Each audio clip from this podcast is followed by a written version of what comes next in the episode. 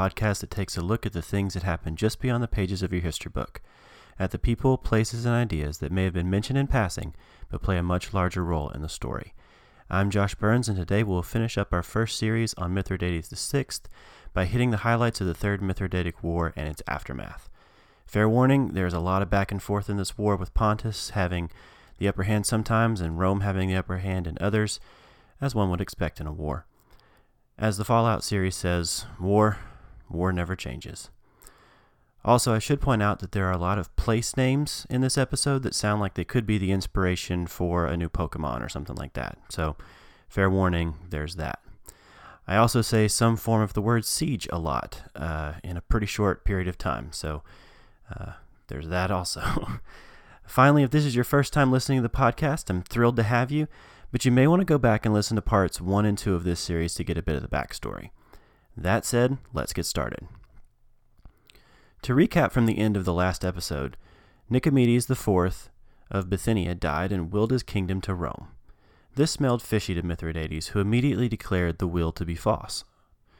Mithridates claimed that the Romans were driven by greed to enslave everyone, and that the fake will of Nicomedes revealed their lust to dominate other lands. Mithridates would not sit idly by and just let his hated enemy gobble up real estate right next to his kingdom. This meant war. In the spring of 74 BC, Mithridates offered up a sacrifice to Poseidon, Greek god of the seas and horses, to Helios, Greek god of the sun, and to Mithra, Persian guardian of light, oaths, and covenants. What's unusual about this sacrifice for us today is that it was not a typical slaughter an animal on an altar type of sacrifice. This sacrifice saw four splendid white horses pulling a riderless chariot, running off of a cliff into the waters below, and was meant to, to ensure the success in the upcoming war with Rome. It seems on the surface to be a waste of four perfectly good animals, but keep in mind that horses were sacred to both Helios and Poseidon, and, as I understand it, oaths were super important to Mithra. The use of horses in this sacrifice also shows two things. One, that Mithridates was fabulously wealthy wealthy enough that he was able to afford the loss of four pristine, pure white horses, and two, that Mithridates was serious about what he was going to do. Though he could afford it, horses then, and now, are not cheap animals to take care of. Before the gods, Mithridates was committing himself to the coming war. Following the sacrifice, Mithridates and his army marched virtually unopposed into Bithynia, causing the Roman governor, a man named Cotta, to flee to the city of Chalcedon, where Istanbul is today. Once there, Cotta ordered the gates to be closed, trapping other fleeing Romans outside of the city. Mithridates soon arrived, and after eliminating those poor unfortunate souls left outside the city, he placed the city under a short siege. His navy managed to get through the underwater chains protecting the city's harbor and wreak havoc on the Roman ships. It wasn't long before Chalcedon fell to the Pontic army. The first battle of the Third Mithridatic War was a great success for our friend Mithridates. Into our story now steps Lucius Licinius Lucullus. Lucullus was one of Sulla's proteges and was eager to make a name for himself by defeating the Pontic king. Becoming consul in 74 BC, he was given command of an army of about 30,000 infantry and 2,500 cavalry and marched to Anatolia. He would first meet Mithridates in the Battle of Otrege, or as I like to call it, the unfought battle. On one side, Lucullus had 30,000 plus Romans, while on the other side, we are told that Mithridates had a force of around 300,000. Now, as usual, it's hard to know exactly how many troops were actually there, but it is safe to say that the Romans were vastly outnumbered, and they knew it. Both sides lined up facing each other, the eastern hordes on one side, the soon to be empire on the other. You can almost see the tumbleweed rolling by, the theme from Good, the Bad, and the Ugly plays, and the Romans possibly shaking at the possibility of being slaughtered, and I imagine the Pontic forces possibly feeling cocky and confident due to their sheer size and numbers. Nobody moved. Suddenly, the sky exploded. A huge flaming something ripped through the air and crashed to the ground between the two armies. Plutarch describes the scene, saying, quote, And they were just on the point of commencing the engagement when, without any evident change, but all at once, the sky opened, and there appeared a huge flame like body which came down between the two armies, in form most like a cask, and in color resembling molten silver, so that both armies were alarmed at the sight and separated. Good old Plutarch, always understating what must have actually happened. A big silver meteorite crashes into the ground in the middle of a battlefield, and the only description we get is alarmed and separated. Probably more like ran away screaming in fear, since, you know, the sky was falling, the sky was falling. But anyway, what to make of all this? How did the two commanders take this strange close encounter of the first kind? We don't know exactly how they would have seen it, but there are a few generalizations that we can make. First, for Mithridates and his people, heavenly phenomenon were usually seen as a good thing or a sign of victory. Don't forget that Mithridates' birth and ascension to the throne were heralded by comets lighting up the night sky. Meteors were also held to be a sacred symbol of Cybele, the mother goddess of Anatolia. Now, usually, Cybele is equated with other mother goddess like uh, characters such as Gaia or Rhea or Demeter, and she was considered to be a goddess of victory and protection primarily for Anatolian cities. So, all good things for the Pontic side. For the Romans, not so much. As we've mentioned before on the show, the Romans usually saw meteorological co- occurrences as evil omens and harbingers of terrible things to come. It's possible that Lucullus and his Roman generals saw the meteorite as a weird but convenient excuse to not have to fight in a battle where they were clearly outnumbered. Sort of a way to save face and not be labeled as cowards. No, no, I, I couldn't fight. The gods sent a big flaming rock down to the battlefield. Can't fight with that in the way. In any case, both armies withdrew from the battlefield. In the night, Mithridates marched his army to the west, to the port city of Cyzicus, and put it to siege. Now, looking back from the safety of over 2,000 years of history, I can't say that I really agree with Mithridates' strategy here. Sieges are definitely not good for the city being sieged, but they can be especially dangerous for the besieging army as well, since, in order for a siege to be properly executed, the army had to stay in one place for an extended period of time. If the besieging army ran out of food or was attacked, then the siege could be broken. And Mithridates had just settled in to attack Cyzicus, with Lucullus's army coming right after him. Not gonna lie, that doesn't seem too smart. Sure, he had left part of his army to guard a critical mountain pass between his main force and Lucullus's army, but he was essentially pinned down between the city and the Romans, in coming winter as well. He would need all the help and speed that he could get. But the problem was, he wouldn't get either of those things. Word reached Mithridates' ear that two of Lucullus's legions wanted to desert the Roman general. The information that comes down to us about this is spotty, but apparently Mithridates felt so confident in the idea of the defections that he actually and inexplicably pulled his troops from defending the mountain pass. Lucullus obviously moved forward into the high ground that Mithridates had just inexplicably abandoned. It was the dead of winter, and Mithridates' error meant that the only way he could be resupplied with food and other necessities was by ship. And things weren't looking so good on that front.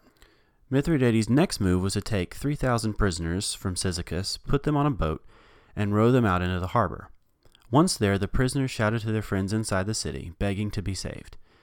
The answer from the city was less than hopeful, with the Cyzicene general supposedly saying, quote, You are in Mithridates' hands now. We cannot save you. Meet your fate like men.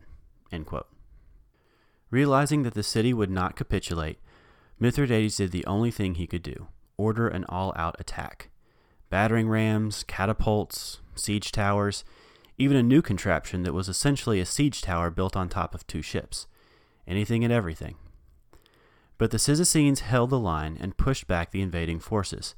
Appian tells us that they, quote, left nothing untried within the compass of human energy, Still, in spite of their heroic defense of the city, a section of the wall crumbled. Things weren't looking good for the defenders as they sought to repair the hole in their walls. But then the goddesses stepped in. Plutarch says that goddesses intervened to save the city in general and in particular to oppose Mithridates in everything that he did. We are told that it was time for the annual sacrifices to Persephone, the Greek goddess of the underworld. This sacrifice required the use of a black heifer, and all of them were inconveniently in pastures across the water and far away from the city. Miraculously, a black heifer just so happened to swim over at just the right time for the sacrifice to be performed. Soon after this, a tremendous wind swept through the area and blew the Pontic siege towers over, effectively destroying them.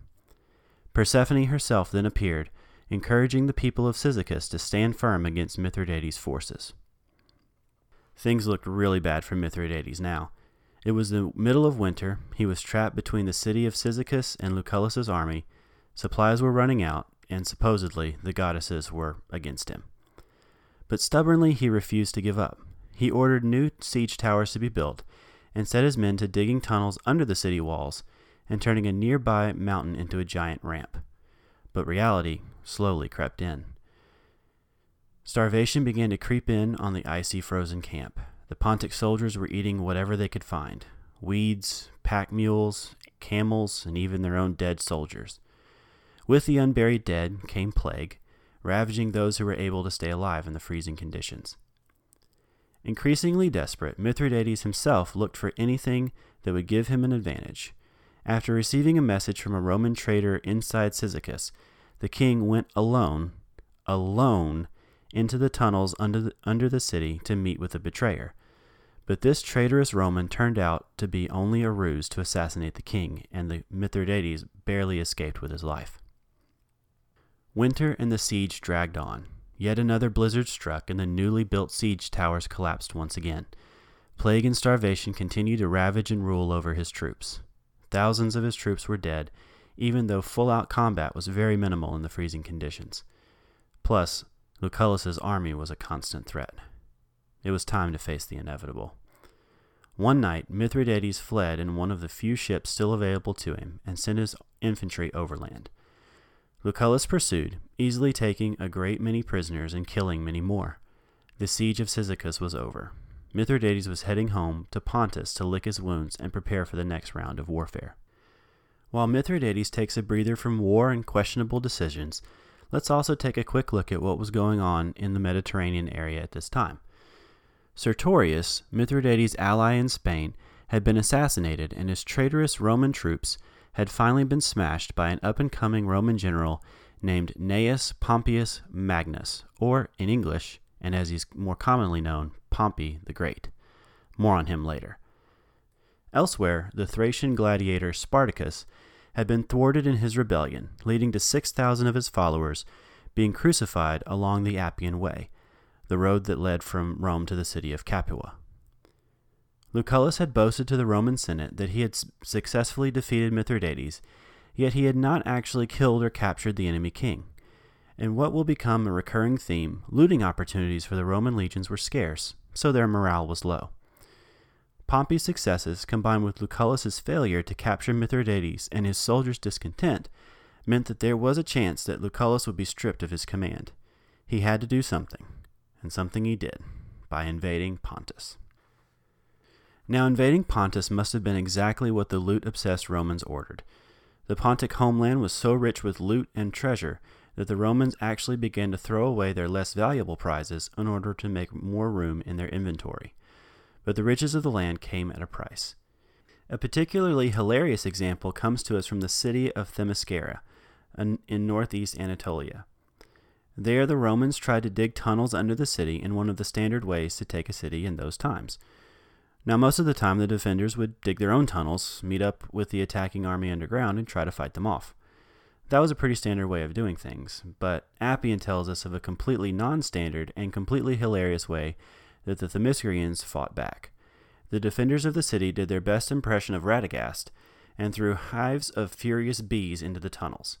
As the poor Romans flailed helplessly against the stinging insects, the ingenious Themyscians unleashed weasels, foxes, wolves, boars, and bears into the tunnels. Wolves and bears. How? Did they just happen to have those sitting around in the town square like Zootopia or something? Anyway, other strange things happened to the Romans on their mission to capture Mithridates. While they were marauding around the countryside, the Romans encountered a strange new food. They were called cherries, and the Romans had never seen them before. Lucullus carefully stashed away some cherry pits and dug up some trees to send back to Rome. And thousands of years later, Cherry Dr. Pepper was born. But cherry trees don't capture kings, and in the spring of 71 BC, Lucullus's forces marched on Cabira, Mithridates' own personal Disney World and the home of some of his family members. Mithridates himself led 4,000 Scythian cavalry troops to repel Lucullus, but fighting reached a stalemate with neither side willing or able to engage in another outright battle. Now the Romans were the ones laying siege to a city and were forced to forage for food and supplies. Mithridates' attempts to intercept and destroy those foraging parties failed over and over again, and morale began to plummet. Plutarch reports that Mithridates fell into a great despair, and his soldiers were overcome by confusion and helpless fear. How would they stop these Roman invaders who had come so far into their territory? Martin Luther King Jr. once said that the ultimate measure of a man is not where he stands in moments of comfort and convenience, but where he stands at times of challenges and controversy. Mithridates liked to talk a big game when he felt himself secure, but now when the tables had been turned and he was the one trapped, his true colors started to peek through. Gathering his best friends and his generals one night, Mithridates and company devised a plan to flee. These men would flee east to Armenia and seek asylum with King Tigranes, Mithridates' ally. In the middle of the night, these men began gathering their belongings and packing up. Now, if you believe Mithridates, then the plan was to give the order to retreat at daybreak, but the soldiers overheard the noise of packing up and came to the conclusion that their leader was abandoning them. Fearful and angry at this act of betrayal, the Pontic soldiers began attacking their leader's baggage train. Dressed in common clothes, Mithridates tried to reassure the angry mob that he wasn't abandoning them, but they would all leave together at dawn. The angry mob of his own soldiers wasn't having it.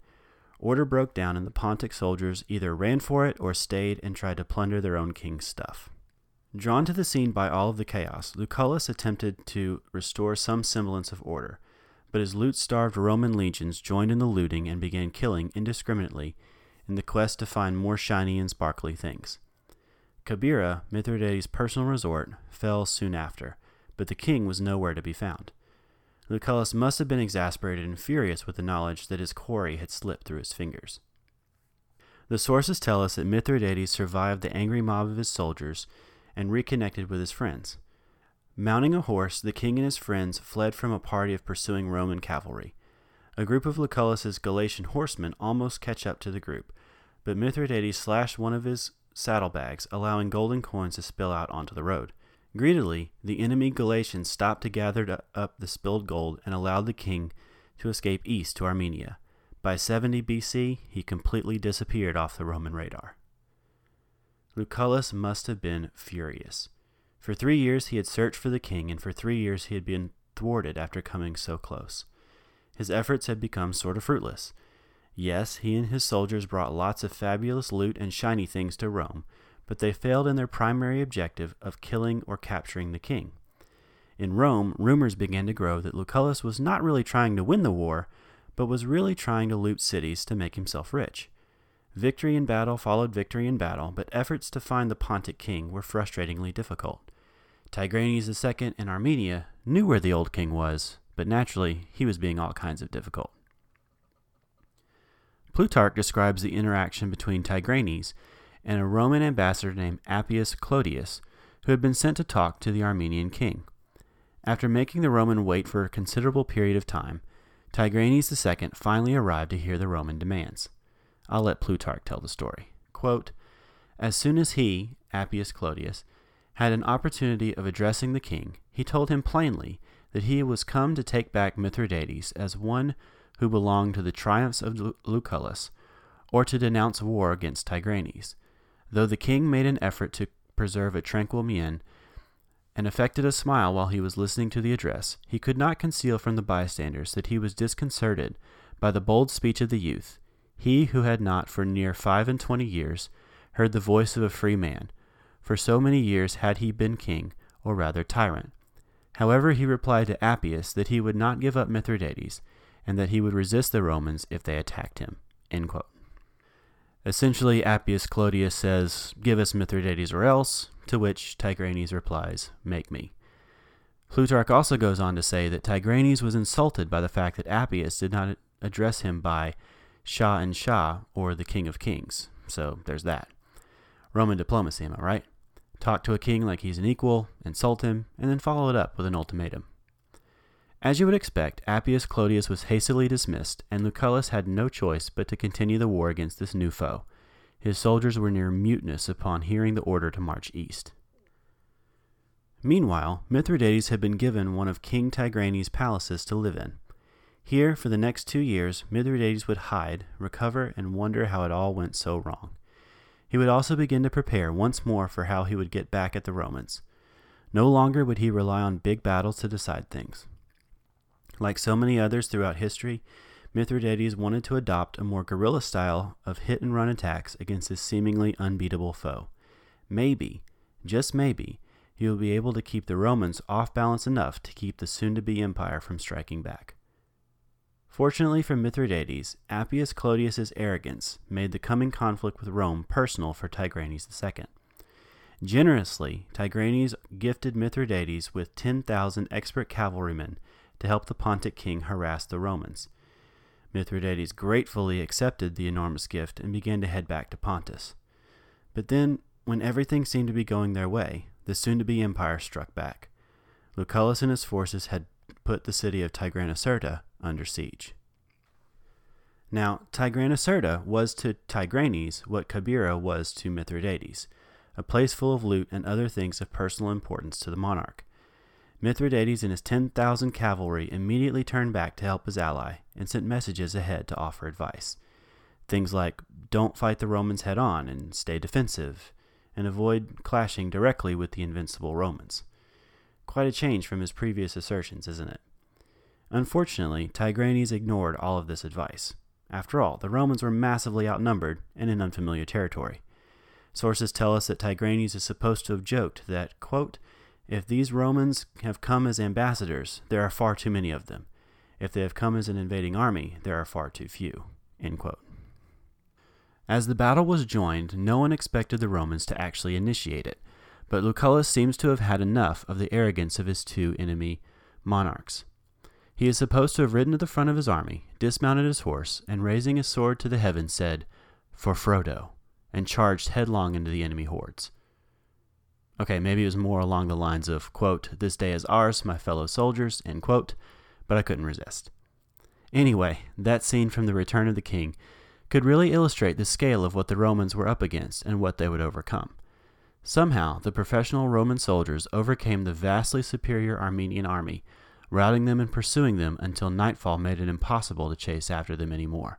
The victory was astounding. Sources tell us that Lucullus suffered extremely small casualties, with five dead and 100 wounded, while Tigranes lost more than 100,000 infantry and cavalry. Now, the, again, these numbers are highly unrealistic unless the Romans were using the Konami code or something. However, there's no denying that the Romans were able to emerge victorious over a numerically superior foe. Lucullus has been praised by historians because, with delay and caution, he wore down Mithridates, but with speed and surprise, he beat Tigranes. Yet, in spite of this great victory, Lucullus still did not have Mithridates or Tigranes in chains or dead. His ultimate prizes still eluded him and disappeared into northern Armenia. It was at this point that Lucullus made a serious miscalculation. Perhaps riding high on the success of his recent victories, Lucullus convinced himself that he had finally taken care of Mithridates and Tigranes for good. After all, they were old men and were now on the run. He could afford to turn his attention elsewhere, right? Essentially, he convinced himself that they were beneath his notice. He had conquered Pontus and had utterly destroyed the Armenian army, while being vastly outnumbered.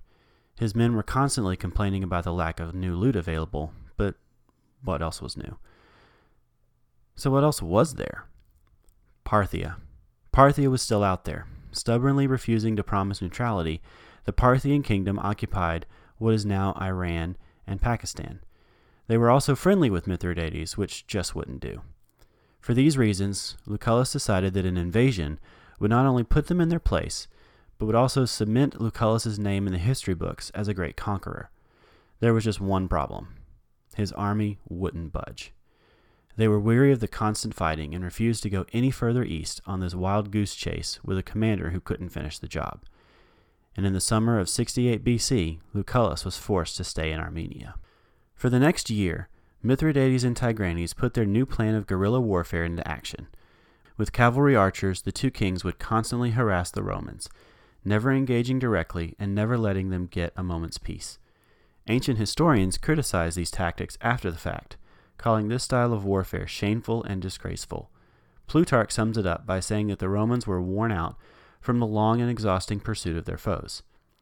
Now, hit and run tactics like these combined with a defending force on their home turf, have been employed to great effect through history by peoples such as the Mongols in their conquests and the Viet Cong during the Vietnam War.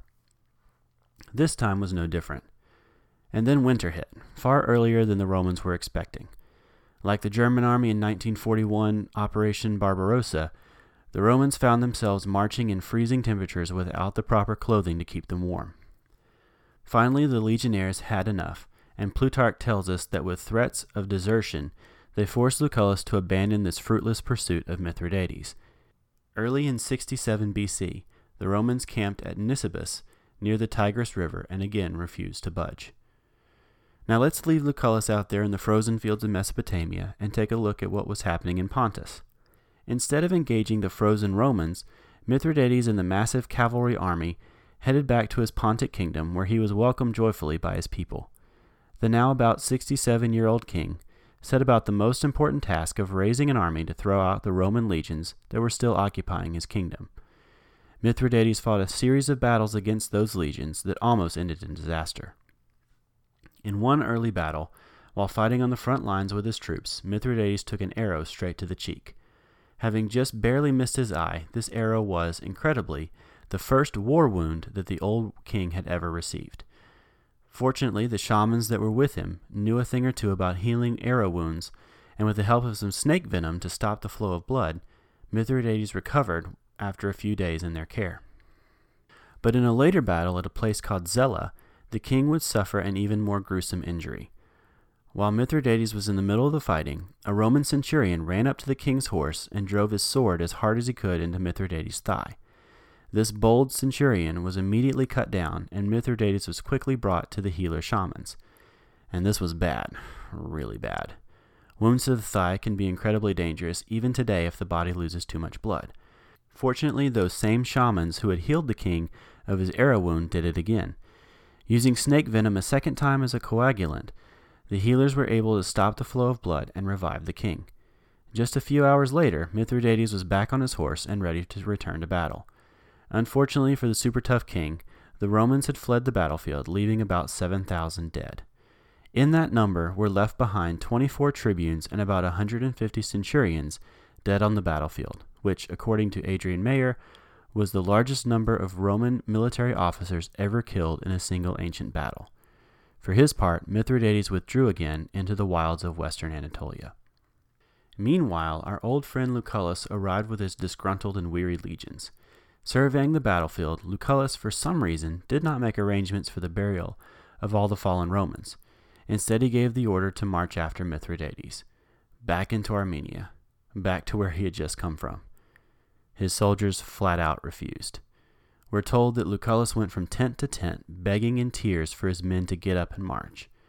The soldiers mocked and laughed at their former commander. They threw their empty money bags at Lucullus, telling him to fight the enemy by himself since he knew how to get rich from it. And just then, at the worst possible time, officials from Rome arrived bearing news from the Senate. Lucullus had been denounced and criticized for wasting years, money, and lives. Getting rich, it was decided, was more important to Lucullus than actually winning the war. The Senate had finally had enough, and Lucullus was stripped of his command. Pompey the Great would take over from here. Now, Pompey is an interesting guy. He was an incredibly talented general who celebrated two triumphs despite being only 40 years old. Now, triumphs were public celebrations of military success, very much like a parade, that were usually held for victorious generals after completing a war.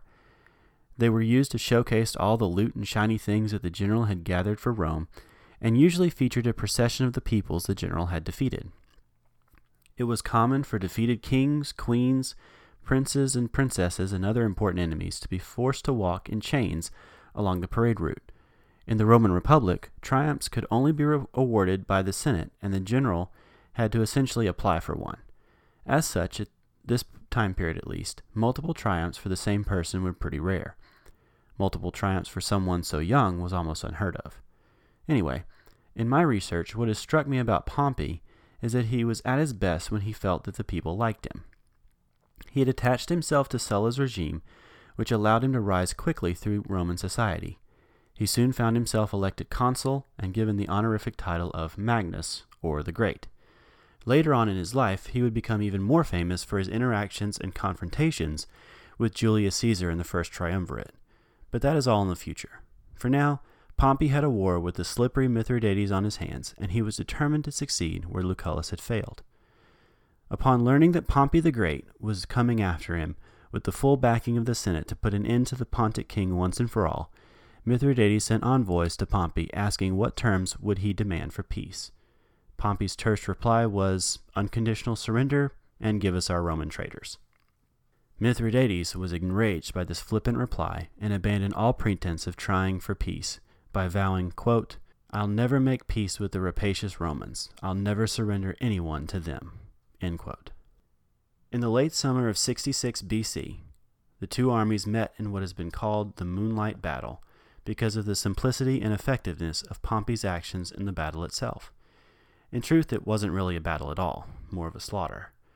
After chasing Mithridates back into central Pontus, Pompey and his men staged an attack on Mithridates' camp in the middle of the night with the full moon at their backs.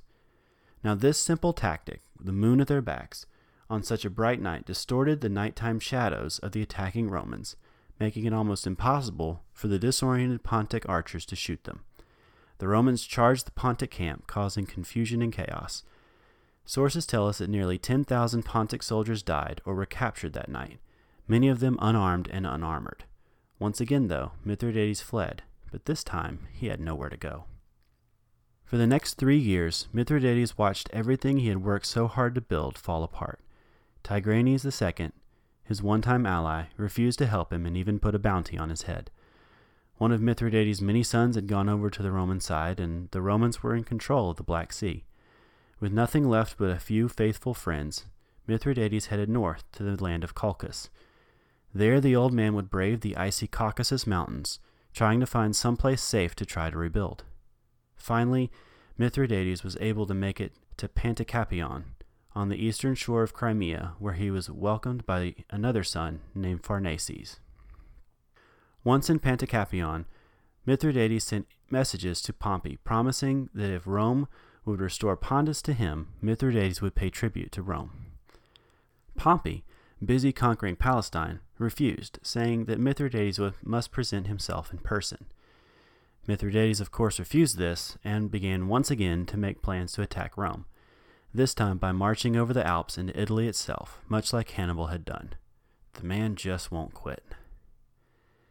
But this time, things would be different. The people of Panticapaeon and the surrounding area refused to cooperate with the unpopular war preparations and revolted. They did not want war with Rome, and certainly did not want to march all the way to Italy to wage an old king's war. Even his son Pharnaces was in on it. Soon a mob formed outside of Mithridates' castle, where they hailed Pharnaces as the new king. Mithridates' worst fear was to be turned over to the Romans, and now he found himself trapped in a castle in the middle of a suddenly hostile city. He sent several messages to his son, pleading for the safe passage out of the city, but the messengers were either killed outright or were convinced to betray the old king. Things were looking really bleak.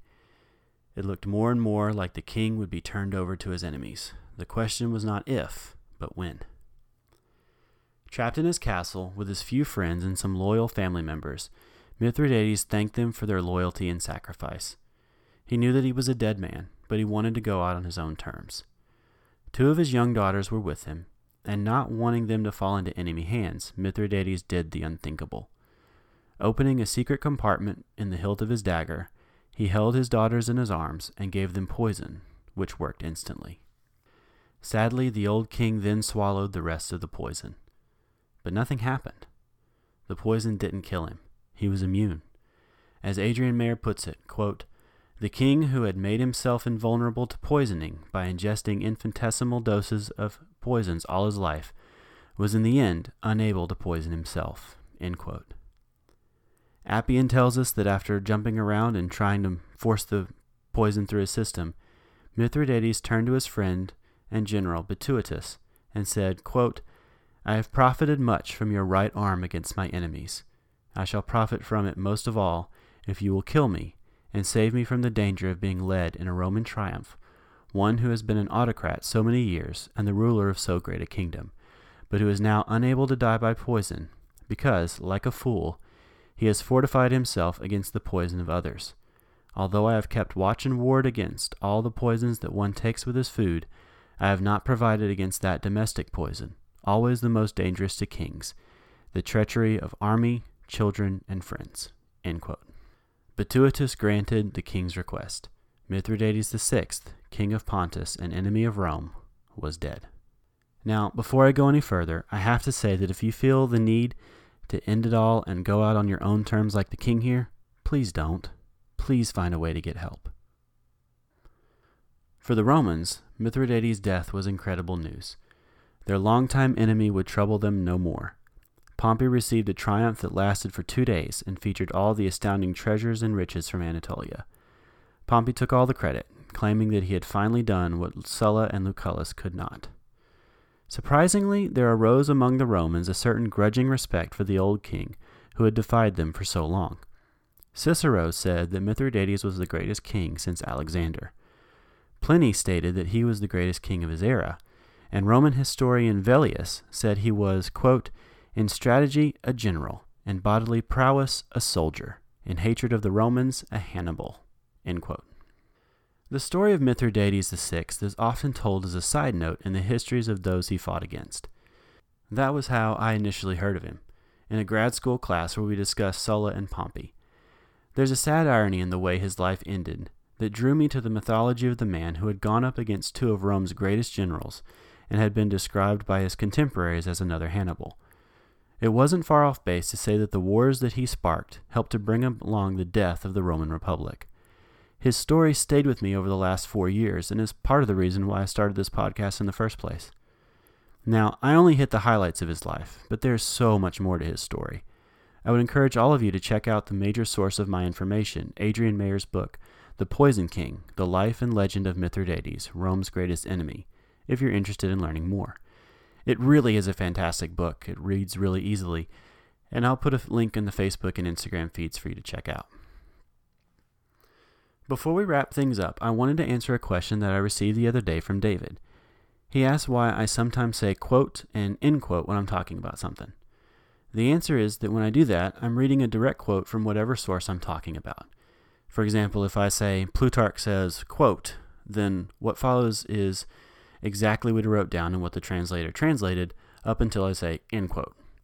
If I say something like uh, Appian says that, whatever, then I'm using the essence of what he said, but I'm paraphrasing or rewording it slightly to make it whatever I'm talking about make more sense in the sentence. The quote end quote also helps me give a little more legitimacy to some of the more hard to believe aspects of, of the story, like the UFO like thing that crashed in the middle of a battlefield or a Nike statue about to slam dunk onto a king's head. It lets the ancient sources speak, uh, and it's usually a good thing. Finally, I want to say thank you again to everyone for listening. I really appreciate all the support and encouragement. Uh, keep telling your friends and family, coworkers, and acquaintances about the show. And remember, you can always get in touch with me by going to Facebook or Instagram and searching for History on the Side podcast. Or you can email me at historyontheside at gmail.com if you have a question like David's or a suggestion. Thanks for listening. I'll see you next time.